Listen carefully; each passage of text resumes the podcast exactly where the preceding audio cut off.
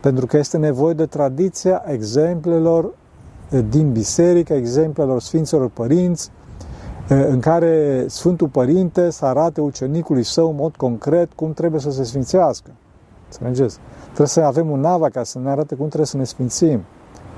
Aceasta este, de fapt, unul din principalele motive ale întrupării lui Hristos. Necesitatea exemplului.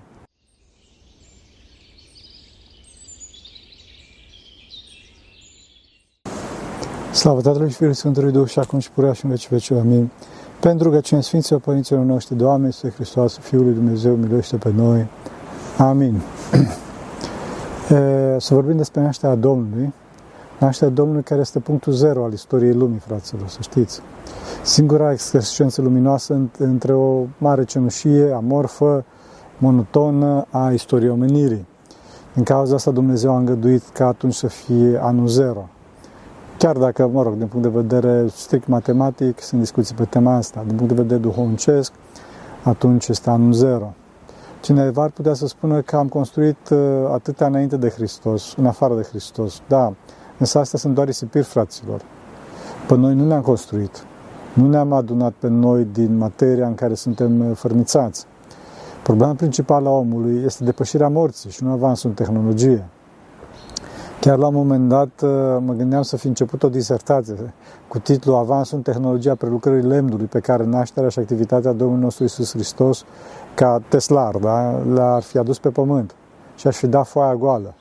Bineînțeles că nu fac asta pentru că, desigur, nu se face și o să fiu înțeles greșit. Vedeți, fraților, că principala problema noastră nu este problema tehnologică, ci problema duhovnicească. Acum, că tot vorbim pe acest plan, cred că esența nașterii Domnului nostru Isus Hristos este relatată în Evanghelia după Ioan, Evanghelia duhovnicească. Acolo este menționată esența nașterii Domnului, acolo unde Sfântul Apostol și Evanghelist Ioan zice și cuvântul s-a făcut trup și s-a sălășluit între noi și am văzut slava Lui, slavă ca unul a născut din Tatăl, plin de har și de adevăr. Da?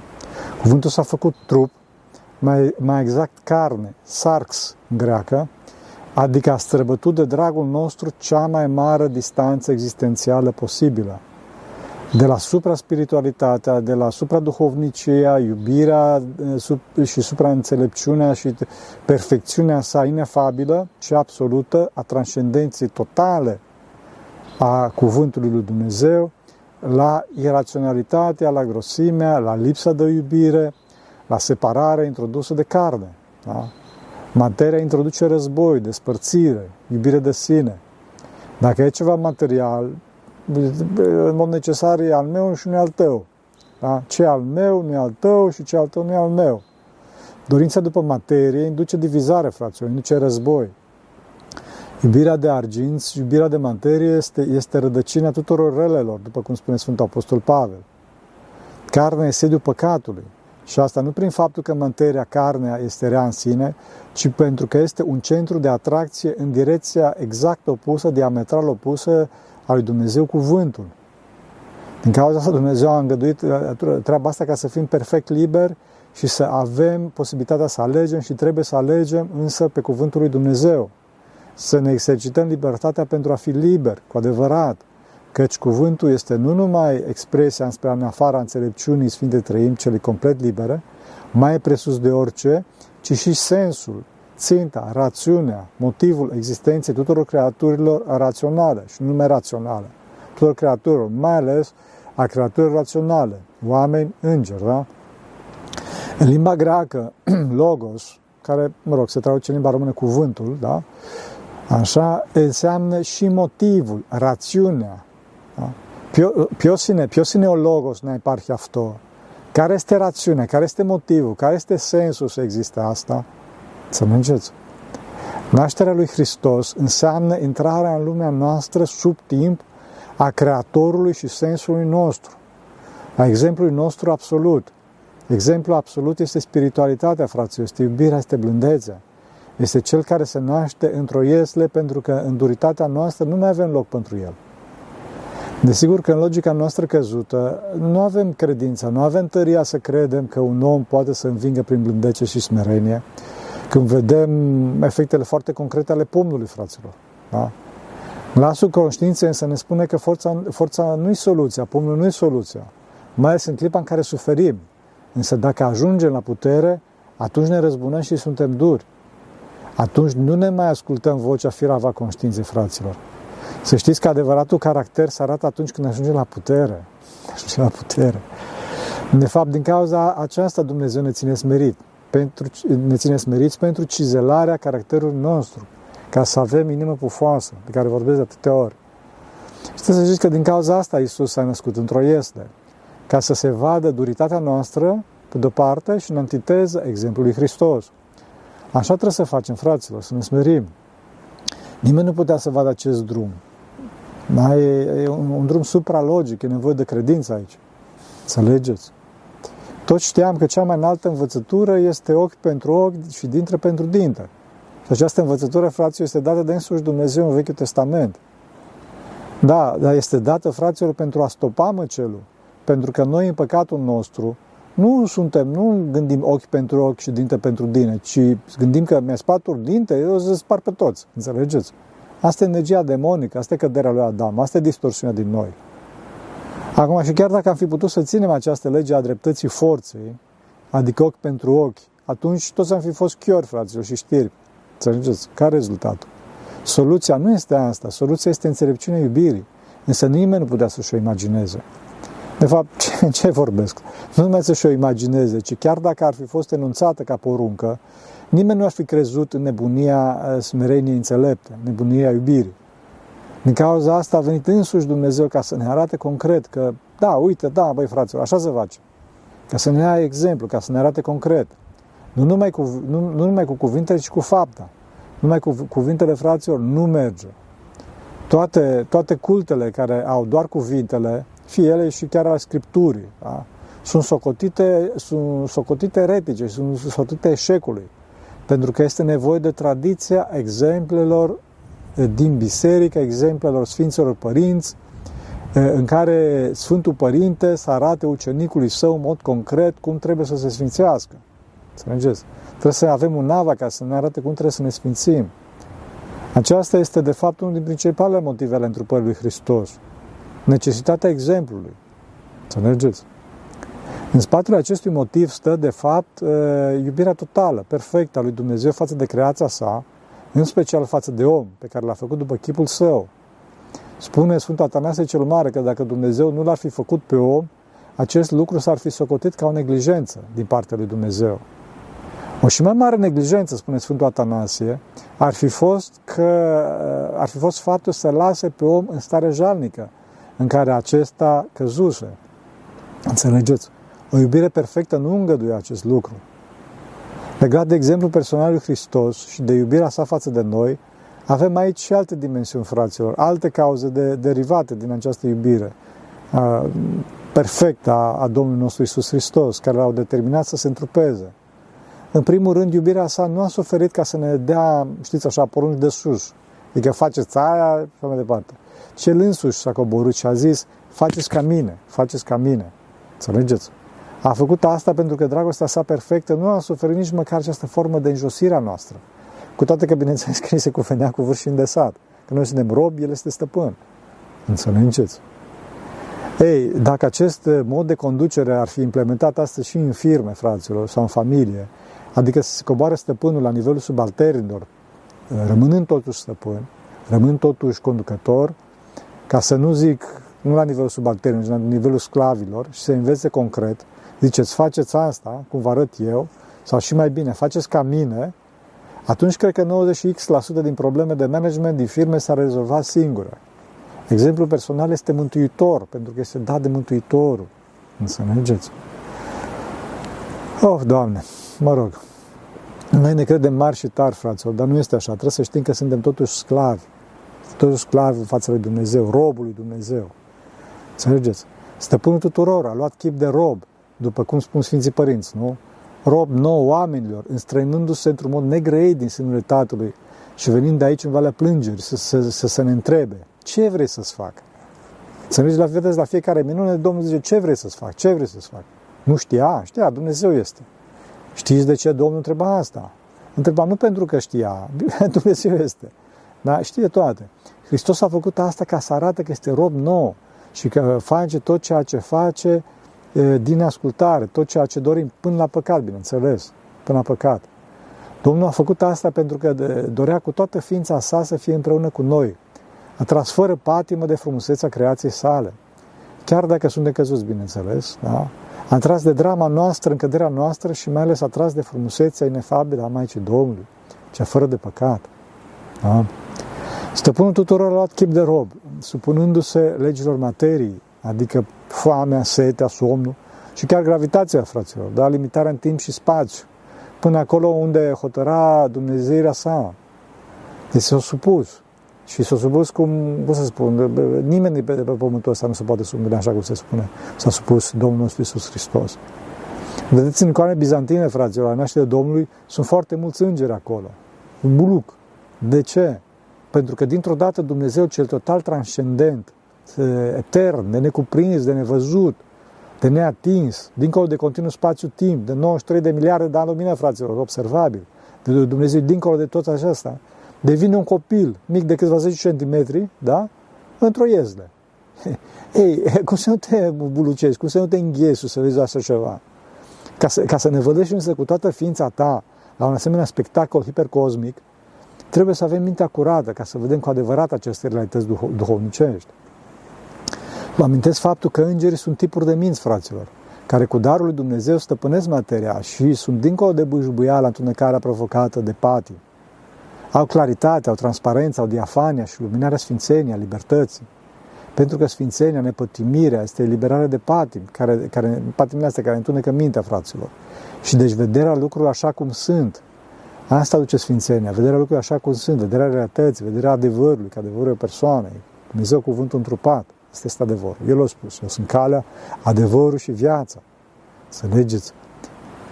Numai o inteligență după fire, adică o inteligență iubitoare, poate să-și dea seama de importanța capitală a întâlnirii supra, supra inteligenței ființale, super iubitoare cu creația sa. Bun, desigur că noi, în barbaria noastră, nu am găsit niciun loc unde să se, unde să nască, să se nască Domnul Iisus Hristos, să nască o fetiță de, de, de 16 ani, cât a fi avut Maica Domnului însoțită de Sfântul și dreptul Iosif. Imaginați-vă puțin, o fetiță de 16-18 ani, însăcinată, da, gata să nască, însoțită de un bătrân de 70-80 de ani, cât a fi avut Sfântul Iosif. Un cuplu la arătare, bineînțeles, fraților, tragicomic, care îți înspilă mila, pentru că virtutea lor era ascunsă, de fapt, de ochii noștri care judecă după arătare. Cu toate acestea, nimănui nu a fost milă să facă ceva ca să le ofere niște condiții mai, pe Doamne ajută, niște condiții propice. Maica Domnului și Hristos de la început au avut cruce aici pe pământ, să știți. Au avut nevoință. Noi credem că în, prește, în peșteră a fost așa ceva idilic, cu mieluț, trala, însă cineva, să știți, frați, au făcut, uh, era la o mănăstire aici în Sfântul Munte și au făcut paznic de noapte, în ajun de Crăciun. Fraților, așa un frig a fost, că fratele respectiv și-a luat toate hainele pe el, toate hainele pe el și nu a rezistat nu a rezistat și a trebuit să se ducă înapoi, să se intre înapoi în casă, acolo, pe coridoare. Atunci a venit gând de la Dumnezeu că așa a fost o noapte de Crăciun. Deci un fric de, de, de tăiaș. Din cauza asta, Maica Domnului a pus pe Mântuitorul în iezle, că ar fi trebuit să-l ține în brațe, ca nu era. L-a pus în iezle ca să fie acoperit de, de, de, de respirația animalelor. Respirația animalelor, că dacă nu era acoperit de respirația animalelor și un pai, ar fi murit de frig ar fi murit de fric. Din cauza asta spune la profetul că bou și asin nu au cunoscut este a stăpânului tău, dar tu nu mai ai cunoscut Israel. Nu mai ai cunoscut Israel. Înțelegeți? Această nesimțire, această lipsă de interes a oamenilor, așa zis, buni, da? în contrast cu străinii, se vede și mai pregnant în cazul venirii magilor, fraților. Aceștia au venit din Persia, fraților, din Iranul de astăzi.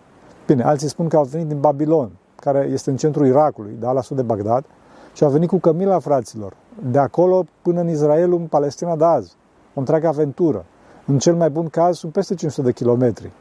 Dacă au venit din Iran, vorbim de aproximativ 1500 de kilometri. Astăzi este o aventură să vii cu mașina din Iran până în Palestina, dar rămite pe vremea respectivă. Și totuși magii și-au dat interesul și osteneala să străbată atâta cale pentru că aveau anumite profeții, mă rog, în cărțile lor legate de Mesia. Acum, trebuie să știți că magii pe vremea respectivă erau mai degrabă oameni care, cum să spun, combinau știința cu cunoștințe religioase, învățați, niște oameni foarte respectabili, Deci erau oameni foarte de vază. Desigur că mulți dintre ei se ocupau cu lucruri diavolești, lucruri oculte, foarte periculoase, care le-a și atras numele negativ pe care l-au în creștinism. Și, mă rog, nu numai. În orice caz, gândiți-vă că, că, că apar în Ierusalim, după aproximativ un an jumătate de călătorie, după cum spun Sfinții Părinți, da? un grup de, de, de oameni oficiali, diplomați, cu daruri, titrați, cu știința, cea mai înaltă a vremii respective, și spun că s-a născut împăratul lui Israel. Fraților, cu adevărat e de înțeles că toată cetatea Ierusalimului s-a tulburat, inclusiv Irod. Da? Și asta mai ales când spun că a, a, au fost călăuzit de o stea, o stea inteligentă, care apare și dispare, care merge invers pe bolta cereasă, adică de la răsărit la apus. Știți că toate stele merg invers, de la apus la răsărit. E, această stea care merge în sens contrar, care apare și dispare, asta e un înger, fraților, da? E ceva inteligent. Era Arhanghelul Gavril, o inteligență curată, o inteligență mai presus de lumea aceasta, după cum spun Sfinții Părinți. E o minte curată, fraților, care ghidează pe magi în mod intenționat în Ierusalim, ca să le, ca să le relateze celor de acolo ce, se, ce, ce s-a întâmplat. Înțelegeți? Cauza asta. Bun, era de așteptat ca o astfel de delegație să aibă audiență directă la Erod și vestea asta să fie într-adevăr un șoc, un breaking news, cum se spune astăzi. Irod îi cheamă pe toți teologii, pe toți cunoscătorii și înțelepții neamului, după cum spune evanghelistul, da? și întreabă unde să se nască Mesia. Atunci toți aceștia îi spun celebra profeția profetului Mihiea că în Betlehem o să se nască. Bun, de înțeles. Ceea ce nu e de înțeles, după părerea mea, este, cum spuneam, nesimțirea fraților, indiferența. Bun, deci tu ca neam aștepți pe Mesia ce profețit, izbăvitorul ca să te scape de stăpânire, indiferent că atunci vedeau mai degrabă stăpânirea politică în locul tiraniei duhovnicești, spirituale, și spui, spui unde se află acest Mesia, cui, unui rege străin de neam, da? Irod era idul meu, nu știu dacă știți, și bineînțeles servit, a servit stăpânirii romane, atât, atât de urâtă de popor. De fapt, nu îl vinzi pe Mesia, fraților, pe 30 de arginți ca Iuda, ci îl trădesc pe gratis. Da? Noaptea minții, fraților. Noaptea minți, nesimțirea despre care vorbim. Ok, și după ce îl trădează pe gratis, nimeni nu se închisește să meargă la Betlehem în imediată apropiere a Ierusalimului, după cum probabil știți, da? Știți, nu știu dacă știți, ați fost la Ierusalim, cine a fost la Ierusalim, știe că Betlehem asta e suburbia Ierusalimului, da? Bun, însă pe vremea respectivă era un sat în afara cetății. La câteva ore de mers, da? o oră, două ore, ce? Și, și magii au venit, au venit un an jumate, fraților, pe cămilă. Și nimeni nu s-a închisit dintre, dintre, dintre cei locali. Să se ducă acolo ca să vadă totuși ce se întâmplă, fraților. Nu s-a închisit nimeni, s-a închisit doar Irod, cum era de așteptat de altfel, și au trimis armata. Și au murit pe toți copiii mai mici de 2 ani, ca să fie sigur, da? Ceea ce este fenomenal, fraților, aici este faptul că Irod era uh, și el tată și avea pe unul din copiii săi, mai mic decât 2 ani, da? Și l-a murit și pe ăla. Și a murit și pe ăla. Și asta în condițiile în care Irod avea o cocină, fraților, de filde și polită cu aur pentru porcul lui preferat. Lui Irod îi plăcea enorm carnea de porc și avea un porc căruia îi oferea condiții regești, la propriu, da? E, și auzind de întâmplarea asta, împăratul vremii, împăratul roman Gaius Octavius, da? cunoscut de popor ca și Octavian August, da? fiind contemporan cu evenimentele, a zis o maximă celebră, frate, care a rămas în istorie. Mai bine să fii porcul lui Irod decât copilul lui. Da? Și asta se aplică la mulți dintre noi, care arată până unde merge individualismul, egoismul, iubirea de materie, de trup, de poziție socială. Da? Merge până la crimă, frate, și în orice crimă. Uciderea propriului copil, sub 2 ani. Da? Face o nebunie, să știți. De ce? Pentru că sau profeția nu era adevărată și atunci nu avea rost să se deranjeze, mai ales să facă un gest așa de oribil, un păcat așa de mare, sau profeția era adevărată, după cum și a fost, și atunci orice ar fi făcut, tot degeaba ar fi fost. Înțelegeți? Asta e nebunia luptei împotriva lui Dumnezeu, fraților. De fapt, acesta este chinul iadului. Duci cu toată puterea ta o luptă împotriva cuiva în fața căruia singur, sigur pierzi. Și asta nu pentru că este așa zicând mai tare decât mine, în sens de, eu știu, Rambo sau Schwarzenegger, ci pentru că cel cu care te lupți este pe un cu totul alt plan existențial decât tine. Este tot puternic prin totală depășire. De fapt, este existența de sine, este ființa, este cel ce este. Cel care luptă pe Dumnezeu, fraților, primește de la Dumnezeu, primește de la acesta. Nu mai puterea ca să lupte pe Dumnezeu, în virtutea libertății sale, ci primește chiar existența sa, chiar existența în sine. Asta e mare drama diavolului, fraților, știți, că primește chiar existența de la cel care, pe care dorește să le elimine, să le anihileze. Înțelegeți?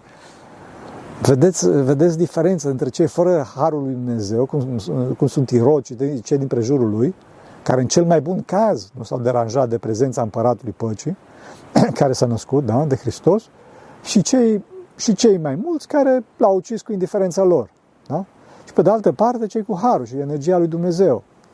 Că, chiar dacă oficial nu, erau în afara sinagogii, adică magii, da? Care au venit pe cămilă un an jumate, cum spuneam, numai ca să-l întâlnească pe micul împărat și care, culmea, au intrat în Ierusalim să vestească actualul împărat, să zicem așa, adică lui Irod, vestea cea mare, cum că vezi că s-a născut cel care te va înlocui. Ei, ca să faci treaba asta, fraților, ai nevoie de vână, de tărie. Nu e nevoie numai de o stea.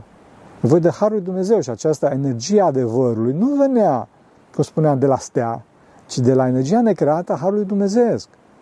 Oameni buni, magii nu erau proști. Știau că dacă spune asta lui Irod o să fie represalii, inclusiv relativ la persoana lor. Și cu toate astea au făcut-o. De ce? Pentru că, după cum spuneam, Dumnezeu era înăuntru lor, care le dicta prin harul său ce să facă și aveau puterea credinței. În clipa în care cineva are credință în Dumnezeu, atunci Dumnezeu îl păzește și îl scoate din toate. Inclusiv dacă ar fi precum magii, trei străini sau câți erau magi într-o țară, de fapt, dușmană, în practică, da? Sau, în cel mai bun caz, indiferentă, chiar dacă în teorie toți erau interesați de știri. Așa. Lucrurile apar și mai triste, fraților, în clipa în care mi aducem aminte că nu magii au fost primii care s-au închinat Domnului, ci păstorii, care și ei, la rândul lor, au vestit celor interesați. Notează în Evanghelistul că se minunau de cuvintele lor, însă nimeni nu, nu, nu s-a dus, nu vedem că s-a dus. De asemenea, după asta avem circumciderea, după o săptămână de la nașterea Domnului și după 40 de zile avem întâmpinarea Domnului, unde au venit doi mai profeți, da? Sfântul și Dreptul Simeon, om care trăia de sute de ani, care nu mai murea, da? Și au venit în Duhul, adică s-a teleportat, frate, au dispărut de aici și au apărut în templu. Gândiți-vă ce, ce, ce fază, ce priveliște. Și profeteța, profetesa Ana, da? care a spus acele mari profeții relativ la Mesia. Avem până astăzi la slujbe eh, rugăciunea Sfântului Simeon, profeția Sfântului Simeon. Acum slobozește pe robul tău, stăpâne, după cuvântul tău în pace. Da? Și toate acestea, toate astea, oamenii nu le-au aminte. E, cum spunea, nesimțire. Și gândiți-vă, chiar dacă Maica Domnului cu pruncul Iisus și cu Sfântul și Dreptul Iosif au stat în mijlocul lor aproximativ un an și jumătate până ce au venit magii, fraților. Înțelegeți? La fel e și comportamentul nostru astăzi, fraților. Dacă întreb ce sărbătorim la Crăciun, unii o să zică, Doamne ferește, o să zică tăierea porcului, da? Sau poate alții chiar să zică, nașterea Domnului. Însă cei mai mulți dintre noi mergem la biserică, așa, pe apucate, oarecum din obligație, fără să înțelegem sau să ne pese ce se întâmplă, de fapt, în această crucială sărbătoare. Așteptăm, așteptăm să ne întoarcem acasă, bineînțeles, asta dacă uite bunul Dumnezeu să mergem la biserică, așteptăm să ne întoarcem acasă, să ne distrăm în familie, să mă rog, singur pe net, orice nume să uităm, mai mult sau mai puțin de Hristos. Cel care și-a adus aminte de noi într-un mod atât de absolut. Ea, este fenomenal, fraților, cum în această sărbătoare a interesului absolut al lui Dumnezeu pentru noi, în care El ne dă totul, adică pe sineși, da? noi dăm dovadă de o totală lipsă de interes ce contrastează dureros cu frumusețea inefabilă a iubirii într-o parte a lui Hristos. La, la lumina lui Hristos, fraților, să vedem întunericul nostru. Haideți să ne pese de ceilalți în Hristos, haideți să ne pese de Hristos. Hristos s-a născut. Crăciun fericit să avem cu toți. Vă rog să mă iertați. Pentru că cine Sfinților Părinților noștri, Doamne, să Hristos, Fiul lui Dumnezeu, minuiește pe noi. Amin.